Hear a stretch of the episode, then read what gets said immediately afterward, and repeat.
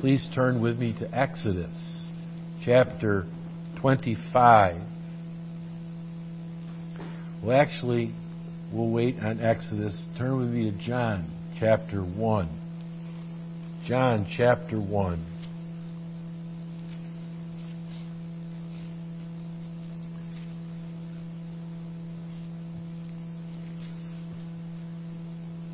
John chapter 1.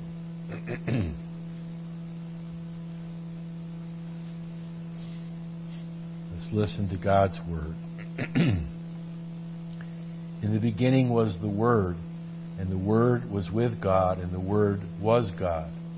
The same was in the beginning with God. All things were made by Him, and without Him was not anything made that was made. In Him was life, and the life was the light of men. And the light shineth in darkness, and the darkness comprehended it not. The word comprehended means could not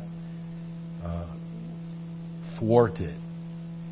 There was a man sent from God whose name was John. The same came for a witness, to bear witness of the light, that all men through him might believe. He was not that light, but was sent to bear witness of that light. That was the true light, which lighteth every man that cometh into the world.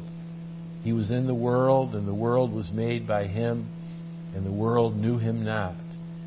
He came unto his own, and his own received him not.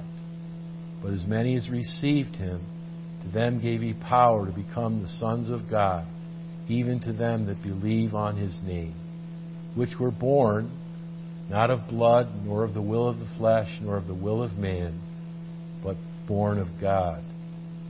And the Word was made flesh, and dwelt among us, and we beheld His glory. The glory is of the only begotten of the Father, full of grace and truth. Keep your finger on verse 14.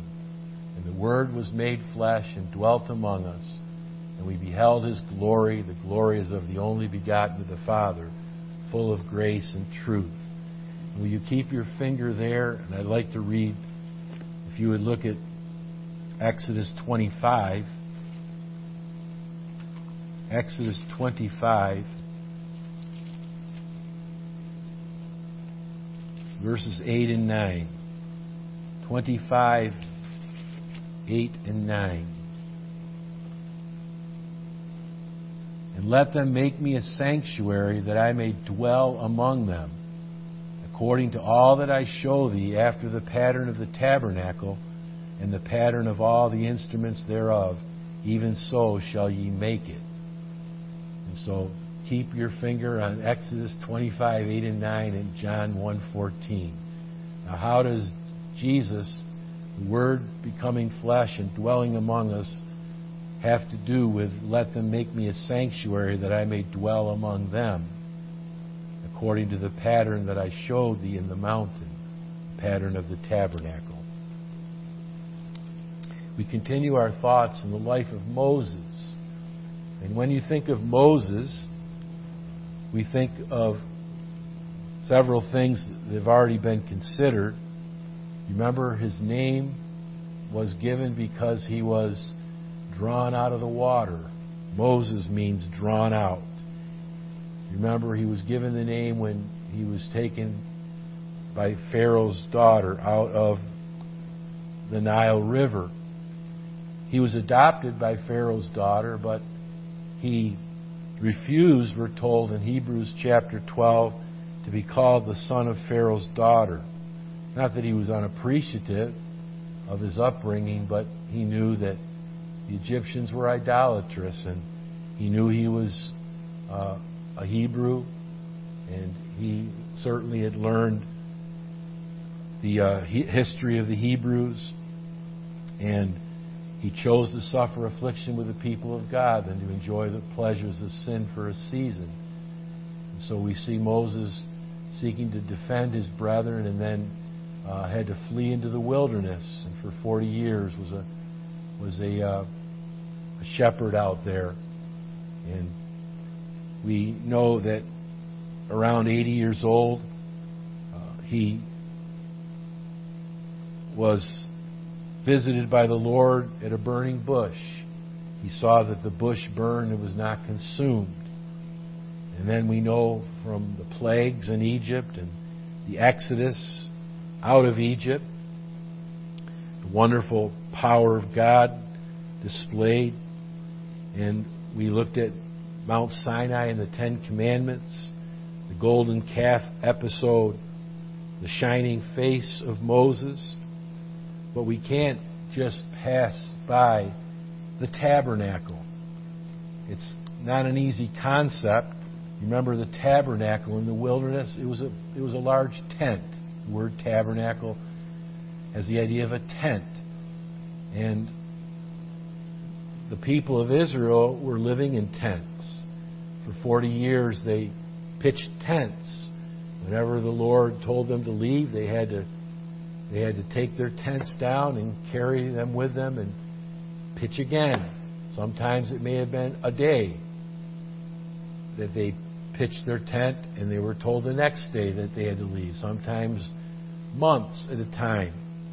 But some of us know what it's like to live in a tent. It's attractive to some, and it's not very attractive to others. Our family was never really a camping family, but we have some memories of very serious downpours that didn't make the camping experience very pleasant.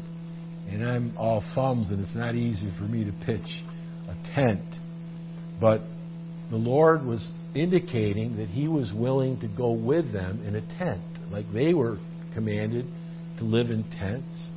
God gave the pattern of a tent, a large tent, to Moses in the wilderness, and that tent was to picture God's presence in the midst of His people.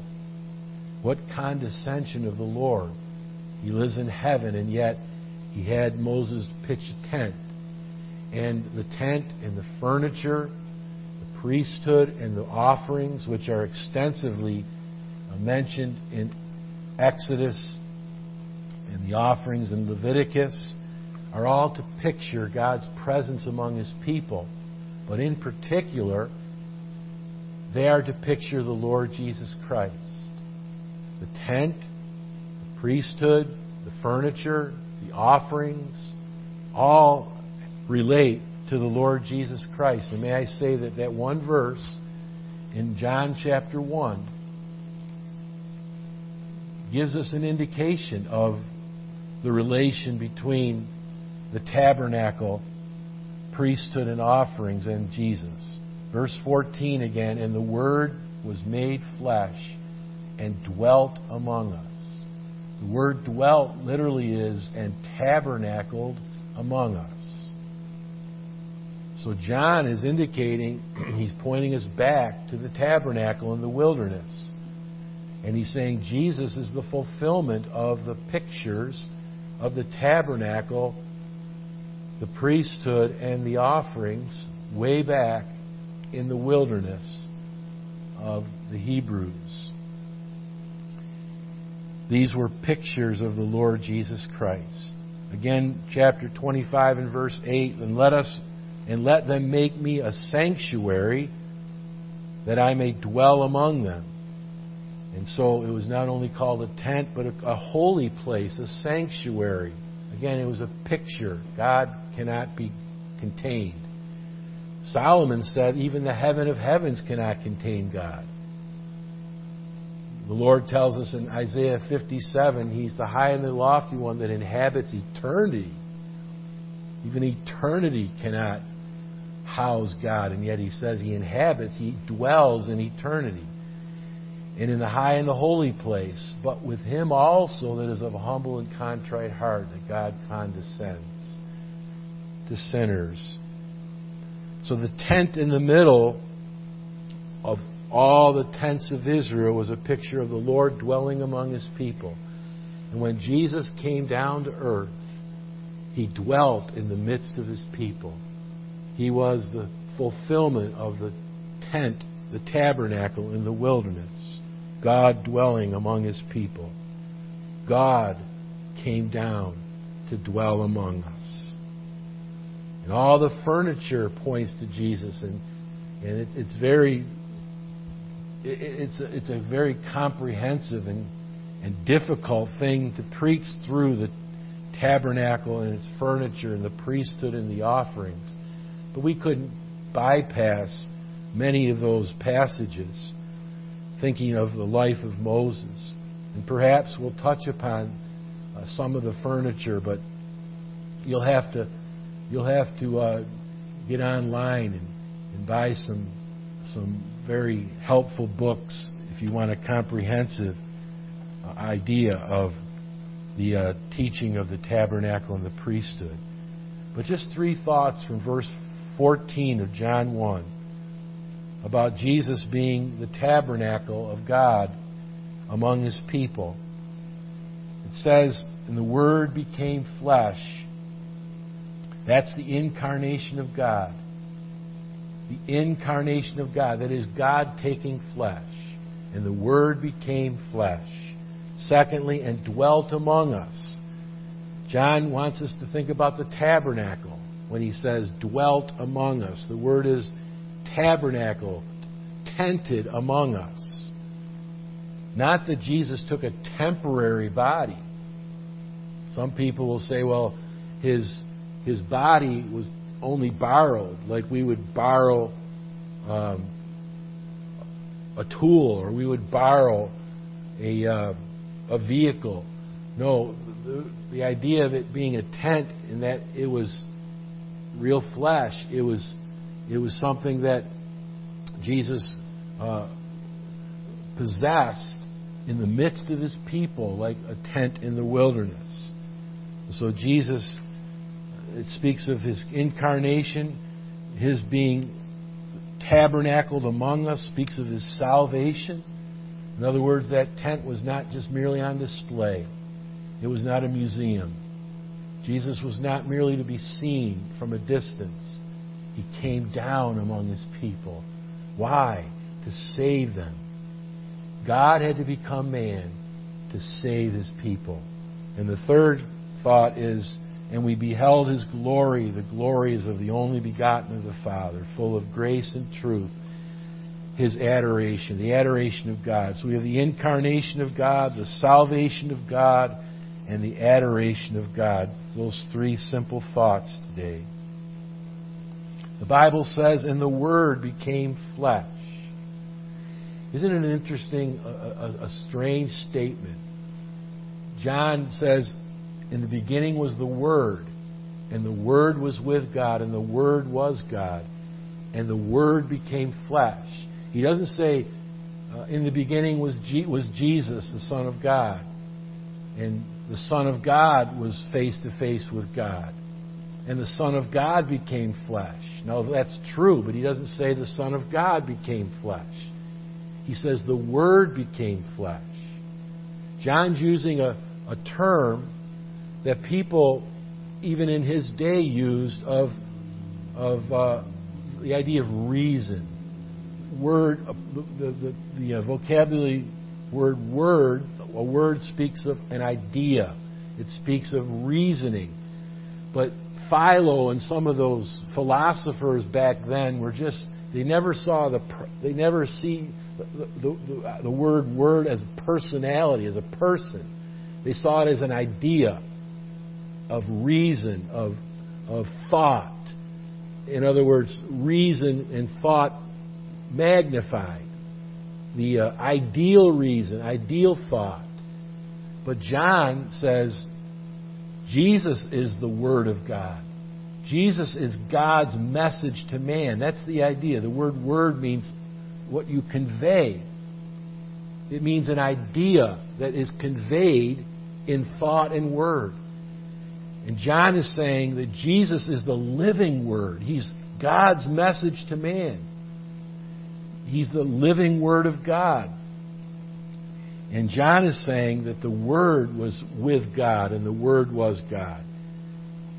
It's a difficult concept, but John is saying that Jesus Christ is God's only Word to man. Now, he had prophecies in the Old Testament, and He has his written word for us, but he's saying Jesus is the living out of God's written word.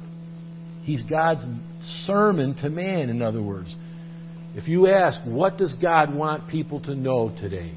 He wants them to know Jesus Christ. Jesus Christ conveys all that God wants us to know about salvation and eternal life. And we should never lose the astonishment of the fact that the Word became flesh. Jesus is God's Son that became a man. He became a man. And remember, Exodus 29 says, "And I will dwell among the children of Israel and be their God." Jesus is the fulfillment of that text. Jesus is God dwelling among the children of Israel and being their God. Jesus is the one who dwells among us, and He is our God. You know that word Shekinah glory that we've heard about? The word Shekinah comes from the Hebrew word which means to dwell. God dwelling among His people. And Jesus is the living representation of God's Shekinah glory. The glory of God. Jesus is God's radiance, not His reflection. Jesus is God's revealer of God's will to man. And the Word became flesh. Jesus is the one that fulfills the tabernacle. The word tent. Remember, Peter said in the Mount of Transfiguration, "Make us three tabernacles, one for you, one for Moses, and one for Elijah. Make three tents." Revelation tells us that the tabernacle of God is with men. Revelation 21:3. Remember the Feast of Tabernacles that the Jews had to remember their time in the wilderness. I'm sure it was fun for children, and I don't know how fun it was for adults, but once a year for a whole week, they had to live in booths or tents or tabernacles. It was called the Feast of Tabernacles.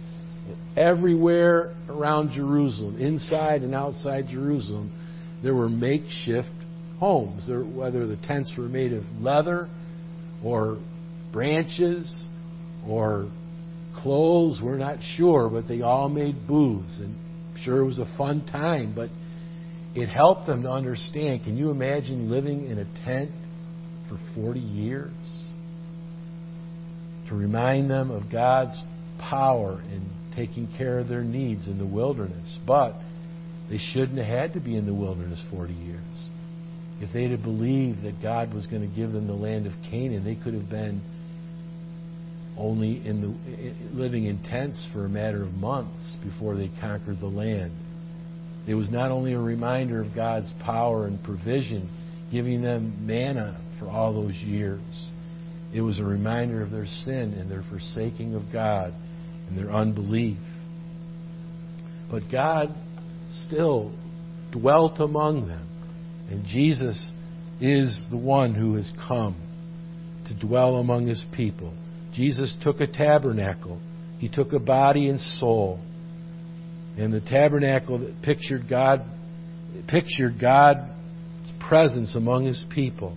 And here is God becoming man, or we sing Emmanuel at Christmas time. God with us. A child has been born, and its Son has been given. Speaking of His humanity, a child being born, and His deity, a Son being given. For God so loved the world that He gave His only begotten Son. What a miracle. What a miracle. And, you know, we preach on the Incarnation so often at this season and in December that we don't appreciate it, and we sometimes lose the wonder of it all. God of the universe, who's invisible, who's spirit, who's all-powerful, all-knowing, and present everywhere, took a body and a soul. They watched God walking on the street. People, Joseph and Mary, held God manifest in the flesh, in their arms when he was a little one. They fed God who became man. People watched him. The day's going to come. He didn't shed his tent. The Bible says that he was and continueth to be both God and man forever. Forever. One person, two natures, forever and ever. I think it's just going to be just amazing and astonishing to be sitting in the new heavens and the new earth and watching God in the flesh. There was nothing, the Bible says, that would have told us. There was no halo over his head. There was nothing per se that would tell us that he was God. But the day's going to come, we're going to see him in his glory. We're going to see him in his glory. You know, there's a debate in whether Revelation 1 is his deity shining, the countenance shining as the sun, the eyes as a flame of fire, the voice is the sound of many waters, if that's deity shining or if that's the glory of his humanity. I think it's the glory of his humanity. Again, when we see Jesus, we're going to see a human being, but there's going to be something about him to tell us the aura of Christ. If Moses' face shone and it was reflection, what shall be the face of the Lord Jesus Christ, who is the radiance of God's glory?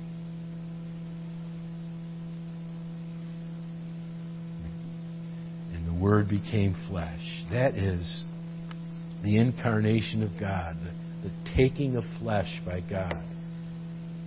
It's unbelievable, the condescension. And I use this illustration often, but it helps me to understand what humbling it took for God to become man. That if you saw me in union with a beetle or an ant, or a butterfly, that I took into union with my human nature, that would be a creature. We'd both be creatures. He's the creator, and he took a creature's nature in union with his. He added the nature of man to his already being God, having the nature of God, and a body, not just the nature, but a body of man. I know it would look strange because you can't see God, but you can see man in Jesus. But to know that I had in union with my human body, the body and the nature of a little creature would be astonishing. Why would I do that? And in Jesus' case, he did it to save us from our sins. Would you do that? To save an ant colony from drowning? Would you do that to save a mere creature, a lowly creature, and take into union forever that nature and that body into union with yourself? Does that help us a little bit understand the condescension of God? And no wonder the psalmist said, "What is man that thou takest knowledge of him?" And now we can say, Lord, you not only took knowledge of us, you became us. It says the Word became flesh. The word became does not mean something temporary. It's used of the water becoming wine in chapter 2. There was a change of substance. There was a new substance that came into being. It's not that Jesus changed from God to man. It's saying he actually took a literal nature of man into union with himself. He became. It's something that occurred. It's something that happened. It's real. It's not imaginary. It's not temporary. It's something powerfully It's something that he took into union with himself that is forever. I wish I could convey the astonishment that should overwhelm us when we think about this. You know, we would think that if God became man, it would be something just to gawk at. That he would just have it on display. Something that would not interact. But the Bible says, and the Word became flesh and dwelt among us. God didn't tell Moses to suspend a tabernacle over the top of the people just to look at. As if God was so distant from man, he would never communicate with man. The fact that Jesus is called the Word means God communicates. God communicates to us through Jesus Christ. Like Hebrews says, we're not looking for great miracles and all these visions. God now speaks to us through His Son. But like that tabernacle came down, they built it. It sat on the ground. The priests walked into the tabernacle. The people were there with their sacrifices. In other words, it was useful. It was among the people. It was not like someone would make a table just to display it in a museum. But it was the Lord Jesus was there to mingle with His people, to speak to His people, to love His people, to die for His people. How can I convey this, that Jesus is our salvation? That's the picture of the tabernacle dwelling among the people. God was saying, I'm in the midst of a sinful people, but I'm here to save them. And all the activity of the people and the priests was all indicative of salvation. The altar, the laver, the bath, the light, the table of showbread, the altar of incense, all of that conveyed salvation through the Lord Jesus Christ. And we ended up seeing what it all meant when Jesus was here on earth and when He went to the cross. The salvation of God. The God-man was not merely for display, though the appearance of Him was the thrill of angels. Remember when they appeared and sang, the thrill of shepherds and the thrill of the Magi to see God manifest in the flesh. What a privilege that was. It tells us in Exodus 40, thou shalt set up the tabernacle of the tent of the congregation. Set it up right in the midst of the people. It's where the people meet with God. And where we meet with God is in Jesus Christ. There's no other way to God but through Him. He is the way, the truth, and the life. And here was Jesus, raised in a literal town. He worked in a carpenter's shop. He attended the feasts in Jerusalem. He asked and answered questions in the temple. He ministered for 3 years. He came among His people to seek and to save that which was lost. He is the one who tabernacled among us. The tabernacle served the people, picturing their sin and salvation. And Jesus was their sin offering, and He was their Savior. I came to seek and to save that which was lost. Thou wilt call His name Jesus, for He will save His people from their sins. John said, and he was picturing all those offerings when he said, as Jesus was coming to him to be baptized, look, everyone, behold the Lamb of God. Behold the one who is pictured by all of those animals and those birds, all of the blood that was shed, all of the priests that were offering those animals, all of the furniture in the tabernacle and in the temple. This is the fulfillment of all those pictures. And as the tabernacle came down among the people to deal with their sin and to give them salvation through that picture, so Jesus was the fulfillment of all that. And He said to His people, I am the way, the truth, and the life. You know, there was one entrance into the tabernacle. You try to climb up those walls, and no doubt you'd have been struck down with lightning from God. One entrance. What did Jesus say? I am the way, the truth, and the life. No man cometh unto the Father but by me. The only thieves and robbers, he said, climb up another way. Jesus spoke to the people. He touched the people. He looked upon them with compassion. He loved them. He saved them. Like the leper who came to him, if thou wilt, thou canst make me clean. And Jesus didn't remain at a distance. What does it say? He touched him and said, be thou clean. That's God tabernacling among men. Peter said, we were with him in the holy mount.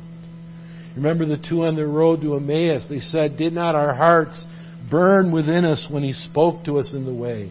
God was tabernacling among his people. That was God in a tent. And yet he keeps his tent forever. You know, Peter talked about his body being a tabernacle that he was going to put off any moment. But you and I are going to get a tabernacle that's going to be permanent one day in the resurrection. This is just a tent. It's temporary now, but we're going to get a permanent tent. It's still going to be a tent. It's still going to be flesh, but it's going to be glorified flesh. And Jesus kept his flesh, and his flesh is glorified flesh as he sits at God's right hand. And then John says, we beheld his glory. The glory is of the only begotten, or the unique one of the Father, full of grace and truth. God only had one Son, and he gave him up for you and me. And John said, we beheld his glory. He didn't say, well, we beheld his humanity. Now he's saying, this one who took a human body and a human soul was God. We beheld his glory. What do you mean, John? Where do you mean by that? He's no doubt referring to the Mount of Transfiguration.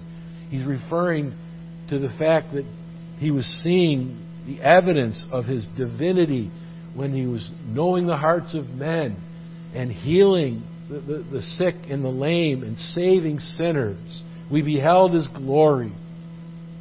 And Exodus tells us, whom I will meet, where I will meet with you there in the tabernacle. And the tabernacle shall be sanctified by my glory. Jesus sanctified his body by his glorious divinity. He was not merely, when I say this, he was an ordinary man, but his humanity was sanctified by his glory. Just like that tabernacle was just a tent, just made of the materials of earth, but it was set apart by God's presence. And Jesus' body, an ordinary body, he was conceived by the power of the Holy Spirit in the womb of the Virgin Mary and born of her, and yet without sin. But it was a real body and a reasonable soul, and it was sanctified by his deity. It was God manifest in the flesh. So you could look at his body and say, there's God. There's God. Can you imagine? There's God walking with me. There's God up there with the crowd around him teaching. There's God crucified to a tree. There's God being carried to the tomb. There's God who's raised from the dead, who's ascended to heaven. This incarnation of God and salvation of God is to lead to our adoration of God. Interestingly, the furniture that was in the tabernacle is spelled out 4 different times, one piece at a time. Exodus 25-30, Exodus 37, 39, and 40. 4 times all the furniture is spelled out one at a time. What they were seeing there is, obviously they had dark glass back then, but we can see it now. They were seeing Christ pictured in furniture. The doorway into the tabernacle. As you went further in the tabernacle, you went further and further before You met with God's very presence in that Holy of Holies, where the Ark of the Covenant was. There was a curtain before it, and the high priest could only go in there once a year. It talked about the awe, the fear of God, the awesome presence of God. In order to fellowship with God, you need holiness. The doorway spoke of Christ. When you first went in to the tabernacle through that door, you were met immediately with an altar. And there was always burning happening. There was always smoke ascending into heaven. They would always keep the sacrifices burning day after day after day. And so when we seek the Lord, we find Calvary immediately facing us. That Jesus died on the cross because we're sinners that deserve the burning of God's wrath forever and ever. Amazingly, when they took those sacrifices, they flayed them in pieces and spread them out on the altar. So you could see the head, the pieces. They were all there. It speaks of the Lord knowing the hearts of men that were laid. If we have not Christ, man will be exposed before God at Judgment Day and have no excuse for his life. It showed that God is absolutely cognizant of everything that goes on in the hearts of men. And yet Jesus was flayed, as it were, before men. And what do we see when we see the insides of Jesus? We see purity, holiness.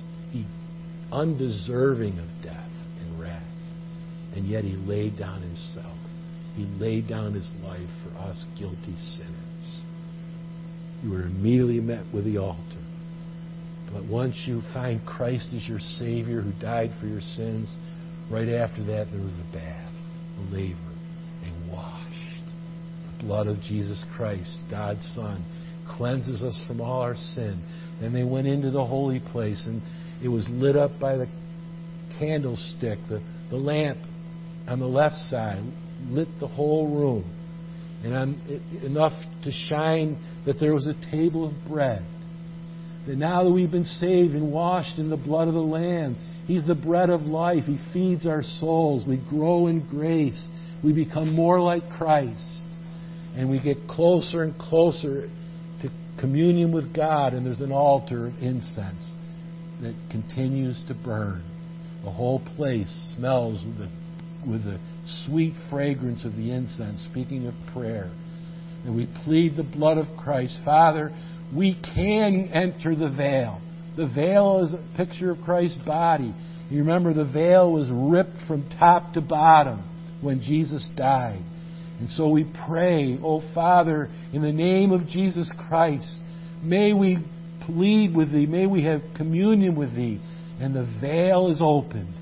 God's very presence is there for you and me to touch, as it were, to commune with. And we have fellowship with God through the broken body of Jesus Christ. Those are all pictures of the Savior that were sufficient types until He came. And John said, here's the Lamb of God. When the veil was ripped from top to bottom, no more animal sacrifice. There's no need. No more merely human priests. Jesus is the prophet, the priest, and the king. The sacrifices are over. The blood has been shed. And Jesus has made atonement for our souls. Are you hungry? He's the bread of life. Believer, we have constant communion with Him. Are you thirsty? If any man thirst, let him come unto me and drink. Are we in need? He is the golden altar. He is the mediator between God and man. He's the one that brings us into the very presence of God. He's the one in the Holy of Holies. When the Bible says He ascended, He sat down on the right hand of God. And we can say by faith, we have beheld His glory. The glories of the only begotten of the Father, full of grace and truth. He's brought grace and truth to us in saving our souls. We can say now that we've been saved justly We sing of mercy and judgment when we see God the Son taking flesh, tabernacling among us, and we see His glory as of the only begotten of the Father, full of grace and truth. This is God tabernacling among men, fulfilled in the Lord Jesus Christ.